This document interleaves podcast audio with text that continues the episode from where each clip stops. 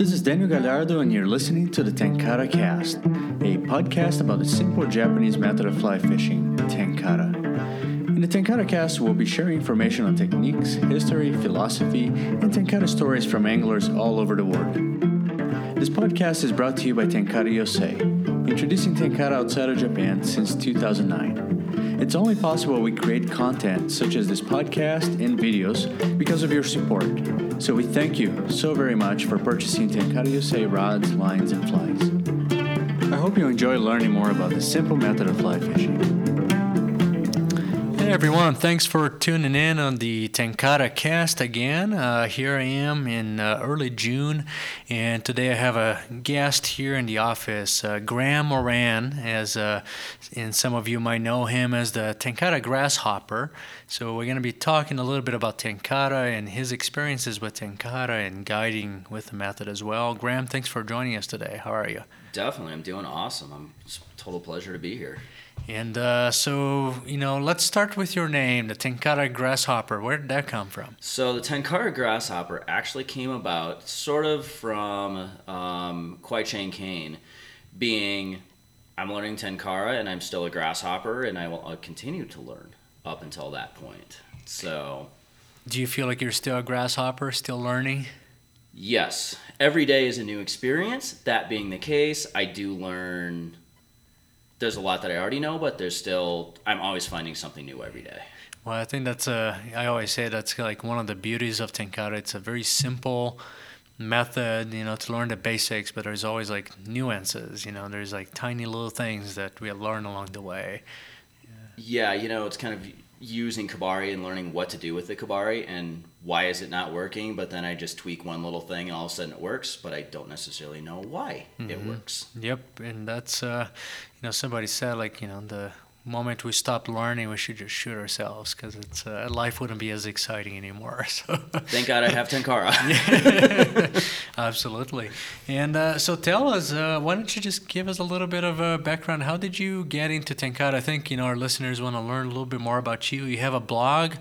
Sometimes you write a little bit more often. Sometimes you don't write so much because you have a couple of new kids, and we'll probably talk a little bit about that later on. But uh, how did you get into Tenkara? So it was actually kind of an accidental thing. I was uh, I was after Christmas one year, and I was flipping through a fly fishing magazine, and I saw this ad for Tenkara USA Fly Fishing Simplified, and I looked at it and I went, "What is this?" So I got online, went to tenkarausa.com, got on the forum, started asking about it, talked to a whole bunch of people, and everybody just kind of jumped on board and welcomed welcomed me to this thing that I didn't really know anything about. And after probably 48 hours of perusing every single post on the forum and responding to forums without any sleep, by the way, um, I finally decided to order a rod. And I my first rod was a Tenkara USA Iwana 11 foot rod. Mm. And the rest is now history. Did you fly fish before uh, Tenkara? Yes. Yeah, I had. Um, I started out bait fishing and then got into fly fishing when I was like 16 years old. So I got into Tenkara when I was 33. Mm-hmm. Mm-hmm. So. And uh, so that how was the how was the transition between you know going from Western what we call Western fly fishing to to Tenkara? What did you think of that? You know, I think the transition was a little difficult at first for me because I was thinking like a Western fisherman. I was trying to hold the rod, and because we're using a fixed line, I'm trying to think what do I do with my left hand, which I'm normally stripping or holding line that I didn't have to. Um, so getting some of those things was a little more difficult. That being the case, I will say that going with the one fly was a lot easier for me because I wasn't trying to figure out what I was trying to match. I just threw one fly on and played with it, and when I got lucky, I got lucky. Nice. So, you know, did you use a lot of flies before? I mean, like, you, were you one of the typical Western fly anglers with dozens of flies, you know, in fly boxes in your pockets, or how how was your fishing before Tenkara? When I actually cleared my fishing vest out, I had 18 fly boxes, all divided up by species, and size. So all of my midges were in one box, and I probably had close to 12 dozen of those midges in that box. And once I actually emptied everything out, I was about 18 fly boxes total. And now I'm actually down to an Altoids tin Wow. of flies. That, you know, I think that's uh, you know probably one of the most uh, challenging concepts I think of Tenkara. I always say that you know I share the idea of using one fly pattern just to show there's a different way of thinking about fly fishing. That you don't have to necessarily match the hatch if that doesn't match your personality or your interests. Uh, but it's very challenging, especially if you have grown accustomed to using a variety of flies. Um, that must have been a very big transition right there, right? huge transition trying to come to that realization that I don't need to go through my entire box to find what works. Um, I do typically carry 12 different patterns, but I typically s- select one pattern and that's all I will use for the day. So, what kind of patterns are you carrying? Uh, Ishigaki Kabari, Amano Kabari, Killer Bugs, Utah Killer Bugs, Oki Kabari, um, and then a couple of my own random creations like a red butt Kabari. Ah, Um, so it just How has a little indic- little indicator on the back end of it. is it kind of like a reverse hackle fly with a little red yarn on the back or something Exactly. like that? Yes, it Uh-huh. would be tied as a traditional tenkara kabari, Uh-huh. but we're actually just putting a little extra attractor on the back of it. Oh, okay. Kind of pulls that attention from those fish, and they go, "Ooh, wait, what is that?" Mm-hmm. So, Yeah.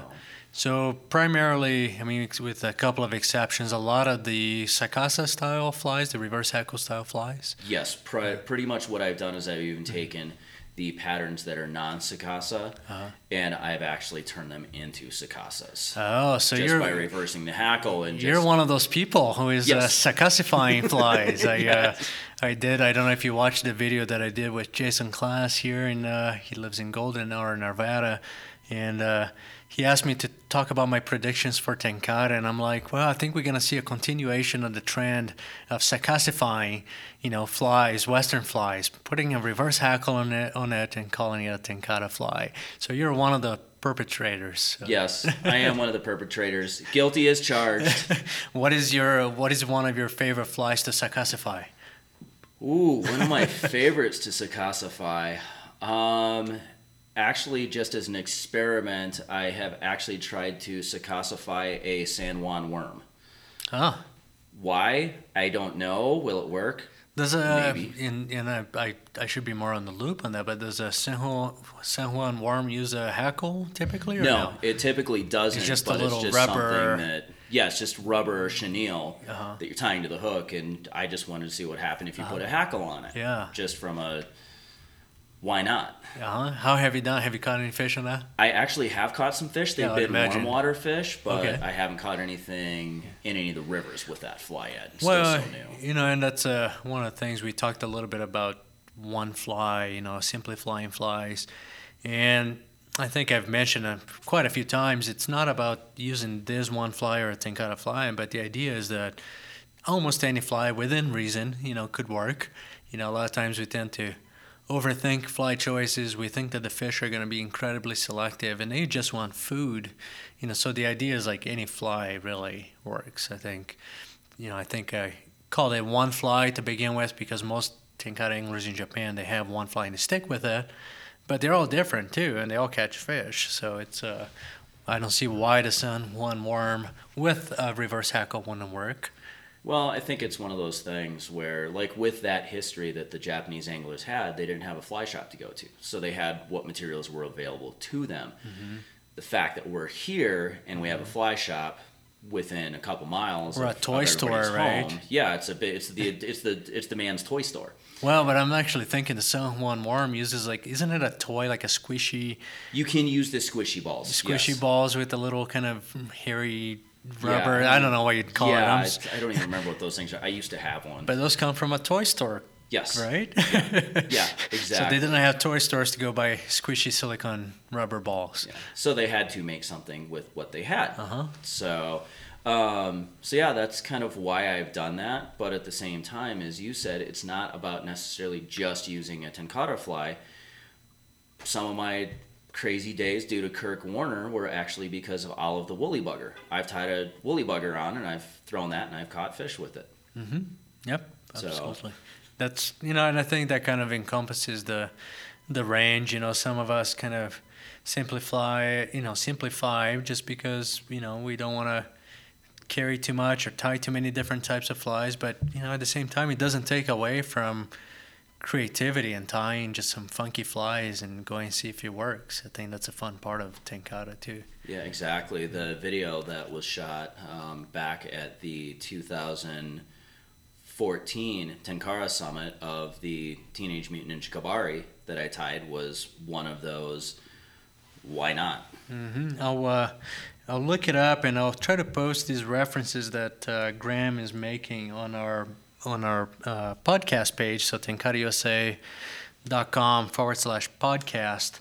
And uh, so I'll post a fly that he tied at the Tenkara Summit and uh, maybe a couple of the patterns that he mentioned that he carries. We'll see if we can get a picture of his uh, San Juan Warm uh, style fly.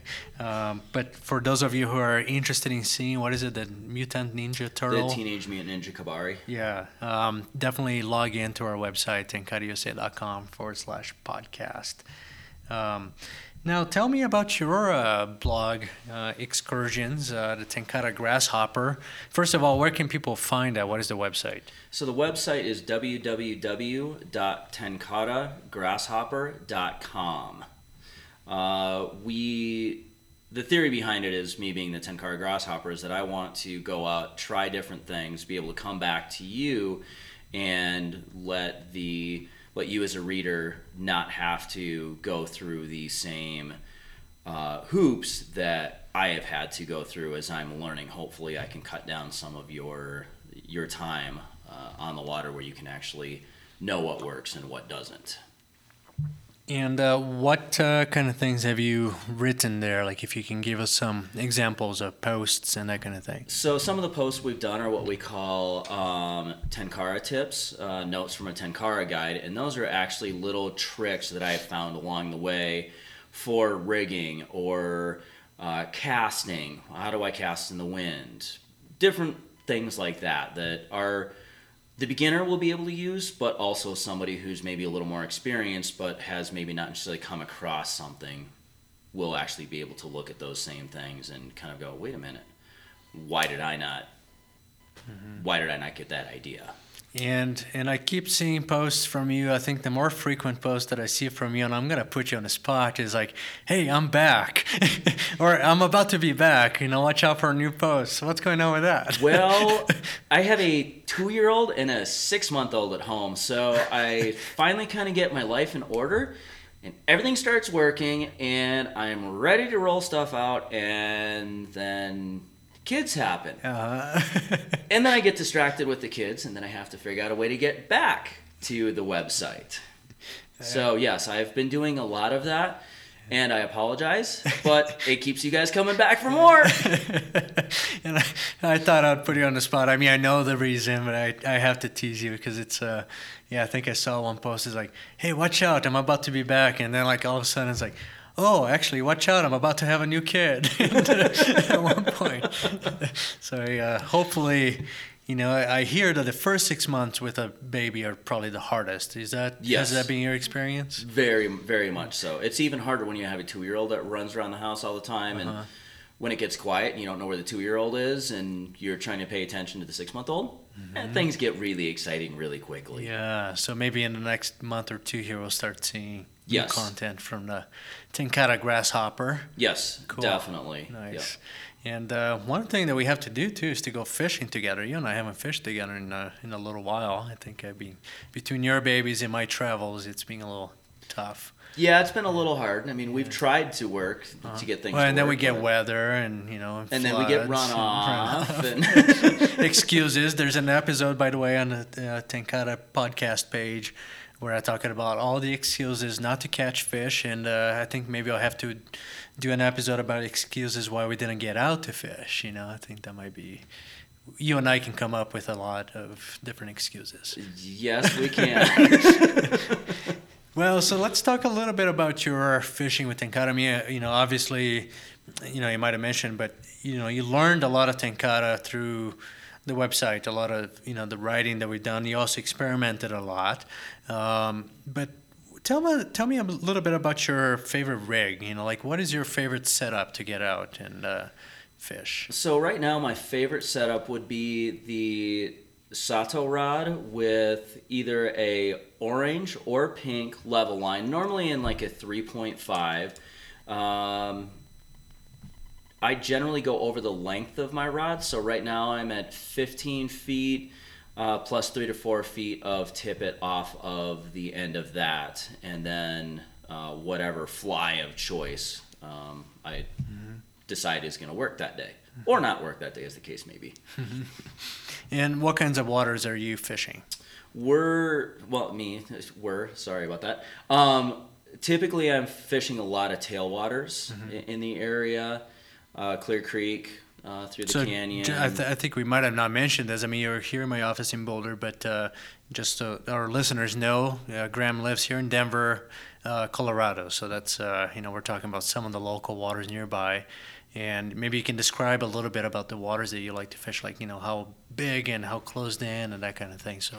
Typically, I like the slightly wider waters that have lots of pockets mm-hmm. that I can fish. Um, not super deep. Mm-hmm. Uh, the the holes that are super super deep are just kind of I don't use a lot of weighted flies, so therefore that deep water isn't going to really work. But I just love to fish little pocket waters, and particularly going into places where most people don't go or going higher up into the mountains, such as Rocky Mountain National Park outside of Wild Basin. The higher you go, there's awesome little creeks, awesome little pocket water and little brookies that will eat anything that you put out there. Mm-hmm. But most of them are far enough off the beaten path that you're guaranteed that some of these fish and some of these holes you're going to go into, they've never seen an artificial fly, let alone a human being. Mm-hmm. Mm-hmm. So, so a good variety of waters, and uh, yeah, the Sato and 15 feet of line, three, four feet of tippet. That's pretty much similar, similar to what I use the most as well. Um, you know, I think you and I fish a lot of similar waters. I do, you know, sometimes I tend to go a little bit to the larger rivers that we have as well. I love fishing like the Arkansas and Colorado kind of rivers.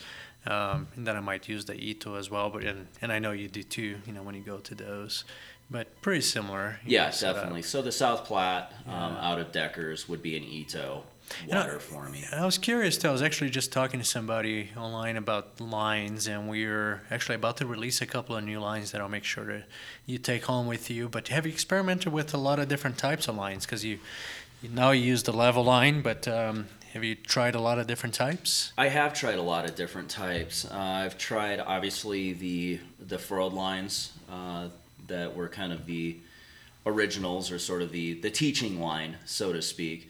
Uh, I've used some of the the tungsten lines, few of those, mm-hmm. um, but I find with certain rods, you have to balance the weight of those lines with the rod. I feel sometimes like a tungsten line can sometimes overpower a rod, mm. or if I'm using too. a heavier if I'm using a heavier rod. Well, titanium with, line, I guess, is what. Yes, the titanium. Yeah, yeah, sorry. Mm-hmm. Um, with you know, like say an Amago a level line I tend to I tend to find maybe is just a little too soft for mm-hmm. the stiffness of that rod. So that's when I look at like a titanium or you know something or a weighted line yeah. that will just kind of balance what mm-hmm. it is, just like you would with a Western rod mm-hmm. and reel. If you've got a five weight, you want a five weight line. But if you want to go a little on the heavier side, you can overweight it with a six weight. Sure. So, yeah. Yeah. I think I ended up saddling maybe not be the best word, but kind of a, I stick with the level line just because I, I find it to be simplest. You know, it kind of works across the board more than you know other specialized kind of lines. I think. Yeah. yeah, and I think like one of the nice things is that with the level line, you can select that length, and if I am say in more of a red rock country, mm-hmm. I can switch my line to a pink but if I'm more of a green, then I'll switch to the orange so I can actually get that color variation mm-hmm. between the two and I can actually see my line. Cool. when I'm fishing. And the other thing I wanted to talk to you about is the you know the guiding that you do. So you became um, you, you were not a fly fishing guide before, I believe, but That's you became correct. a Tenkara guide, and you're on our website on the Tenkara Guide Network. You know, so people can find that if they go to tenkarausa.com and you can type forward slash TGN for a guide Tenkara Guide Network. Um, how has your experience with guiding with Tenkara been? Guiding with Tenkara has been a really, really cool experience. It has brought a lot of new people to Tenkara that they've bought rods, they don't know exactly what they're doing. So being able to get out and get them into that has been really cool and have them actually get into their first fish, watch that smile across their face when they when that fish hits and then kind of watch them flail around trying to figure out how to bring that fish in is really entertaining. But the smiles and the excitement that continues from that is a super, super cool experience for me. And it's one of the reasons that I make as much time as I can to get out and take people out on guide trips. Do you guide some the same waters that you mentioned you like fishing, uh, pretty much? Or Yes, Uh, yeah, and the reason that I guide a lot of those same waters is because I'm familiar with those.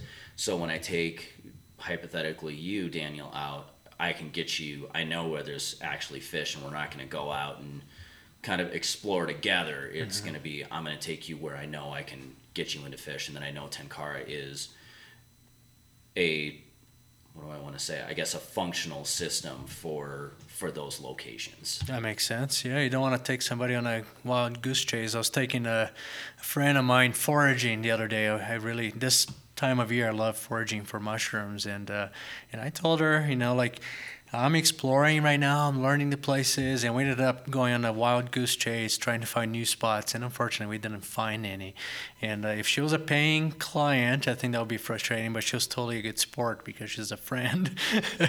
Yeah, and you do get, you know, as some of my clients have discovered, we've gone to places where, particularly after the floods we had a couple years ago up in Rocky Mountain National Park and mm-hmm. through Estes, we got into some holes where I thought there should have been fish, but due to the floods, mm-hmm. things kind of got wiped out. The cool part, we were able to get out and actually experience parts of the park that they weren't aware of. Mm-hmm. So you can make a positive out of a quote negative, but That's a good attitude for a guy to have, you know. That's You know, the way I look at it, to be honest with you, Daniel, is a bad day of fishing is better than a good day at work. So, well, which in this case for you would be the same thing, right? yes, exactly. Now, what are the you know like when I'm teaching people, and and I think as a guide, especially as a Tenkara guide, you're you know also a teacher big time because a lot of people might be new to the system. Do you have some tips that you you typically share with beginners uh, or even people that are experienced uh, in terms of Tenkara? you know, I do have a couple of rigging tricks that I like to use that just uh, make things maybe a little bit easier for people when they're not trying to learn different knots.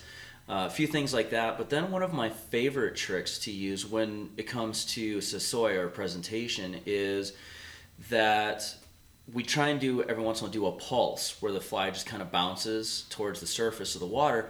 A lot of people will lift their rod and they you're lifting that fly so fast and so far it's really not a natural movement. So one of the tricks that I teach people to get that pulse is actually to while you're holding your rod, imagine that you're shaking somebody's hand and you're gently giving it a squeeze and you just kind of over a little bit of time you give it like two or three light squeezes and stop. And if you actually watch your rod tip, every time that you give it that squeeze, you'll see the Lillian bounce just a little bit. And just that little bit of bounce is mm. actually going to lift that fly up in the water. And that's where you get a lot of.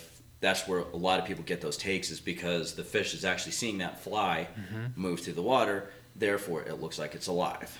That's a good tip. You know, it kind of makes it kind of a, a rhythmic thing because if you kind of do in the squeeze motion, you kind of it makes the rod move just enough up and down at the same time, kind of thing. Where the fly kind of moves. That's a that's a pretty good tip. What about the rigging? Uh, what do you mean by uh, so rigging one tips? of the rigging things that I use is I actually tie a perfection loop out of fly line backing onto the end of a level line, Hmm. so that what you're doing is you just have to do a girth hitch Hmm. onto your Lillian. The reason I do that is a lot of people, particularly starting out, have not had a lot of time practicing tying Mm-hmm. the one knot or anything like that. So if you do happen to hook into a tree, which happens frequently, um, and if you do lose your your tippet and your line gets all tangled up, you're not having to try and stand there and remember what knot it was. It's just a quick girth hitch. You can rip one line off, you put another one on, and you're you're back on the water as quickly as possible. That makes sense. And uh, I will drop a little thing. You know, actually, Graham, you get to see our new line that we're about to release, and now uh, we'll put the announcement out. So it's uh, something that kind of combines the best of the taper lines and the level lines. And one of those elements is kind of making a little bit of a loop at the beginning of it so that people can girth hitch it. Makes it a little bit simpler, I agree.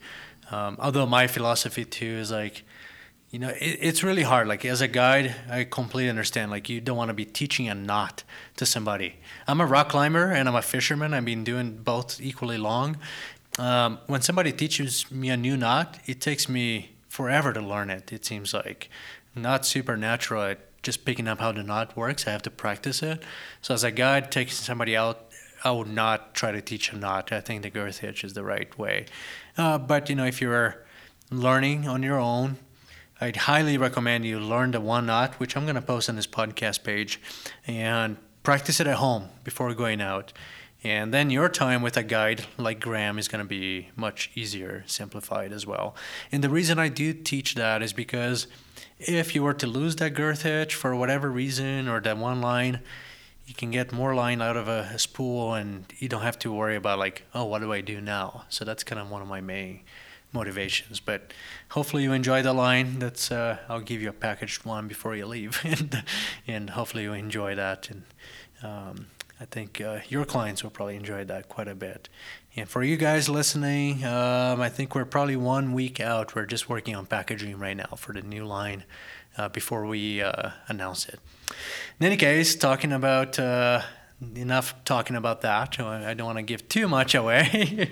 um, let's. Uh, what about uh, in terms of landing fish? So that's like one thing that I, I always joke that you know we we I started Tenkara USA seven and a half years ago almost, or just over seven years ago, uh, publicly, anyways, and you know, like the one thing I tell people, like in se- over seven years, we have never gotten a call from a customer saying, "Hey, I caught a fish. What do I do now?" It's a very intuitive part of Tenkara. Um, do you have any tips for landing fish? Yes, one of the biggest things that I see people doing is whenever they hook into a fish, the first thing that happens is that fish is running all over because of the the flexibility and the sensitivity of Tenkara rod. That rod tip is going all over the place. So the biggest thing that I tell people is imagine that when that fish hits your fly, answer your phone, bring your hand up, put it next to your ear, and if you have to, break your wrist and tip hmm. that Lillian further back behind you. Hmm. The other thing that I typically suggest to people is so that you can actually get that fish closer is do what we call a hand sweep. So you're actually going out with your non-rod hand and you're literally actually doing a scoop, wrapping the line around your hand, mm-hmm. Bring that line in to your rod hand, slip it under your fingers, hold it down, get your hand out of the line, out of that loop that you've created, and then what you're to do is you're actually going to slightly release the line on the handle.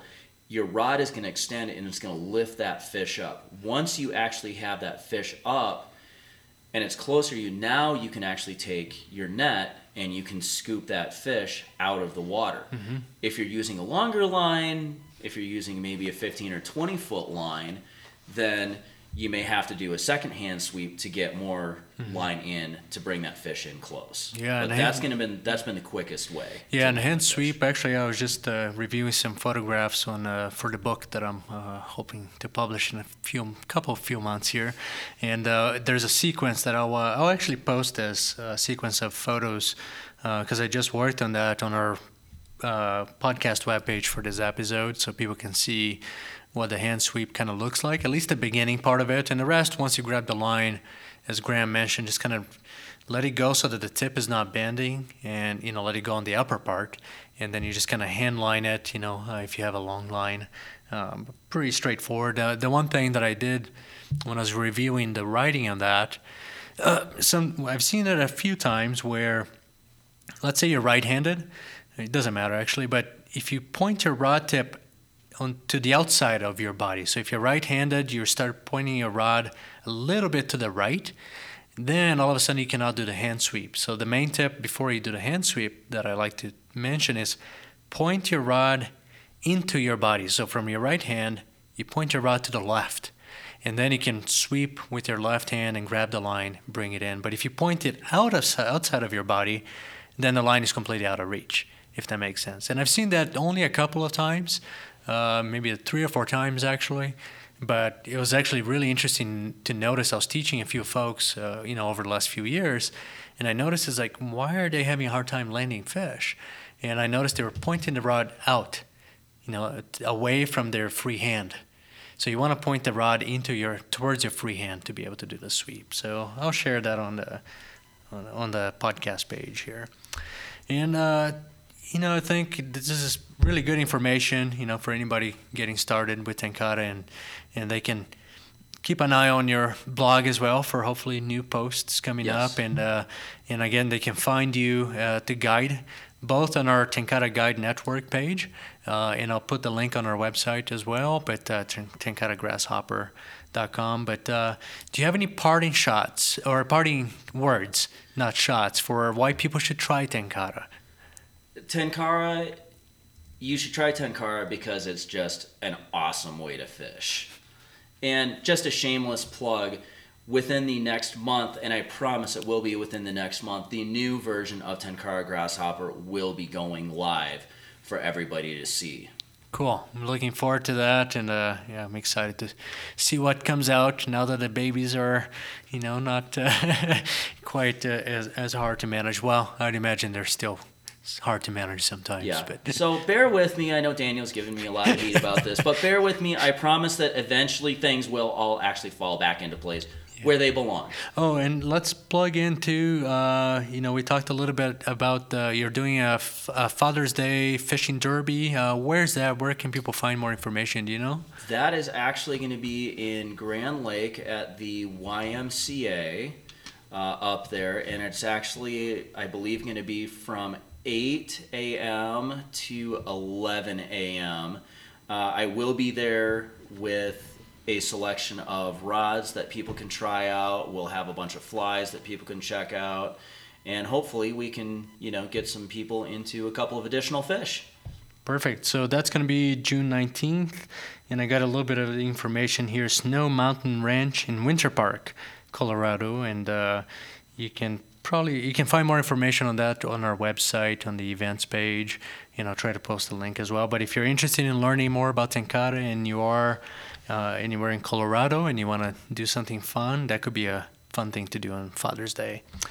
But Graham, thanks so much for coming up and uh, meeting and having a conversation about Tenkara. I'm sure this won't be the last episode of the Tenkara cast that we are gonna do together because you're not too far away. But uh, you know, just kind of a nice short introduction for those people that are going to be driving for half an hour. yes, I agree. yeah. Well, really enjoyed talking to you. And for everyone, thanks for tuning in again to the Tenkara cast. And until next time on the uh, future episodes of this podcast. And as always, I want to thank my friend Nick Ogawa, also known as Takenobu, for letting us use his music, which we use in the introduction of every episode of the Tenkara cast. Nick uh, Takenobu just released a new album called Reversal, and you can find that at takenobumusic.com. This song is called Che, and I want to say that I really, really enjoyed having his music on my um, iPhone here when I travel. Tremendous music as always. So take a listen and go check out his album at takenobumusic.com.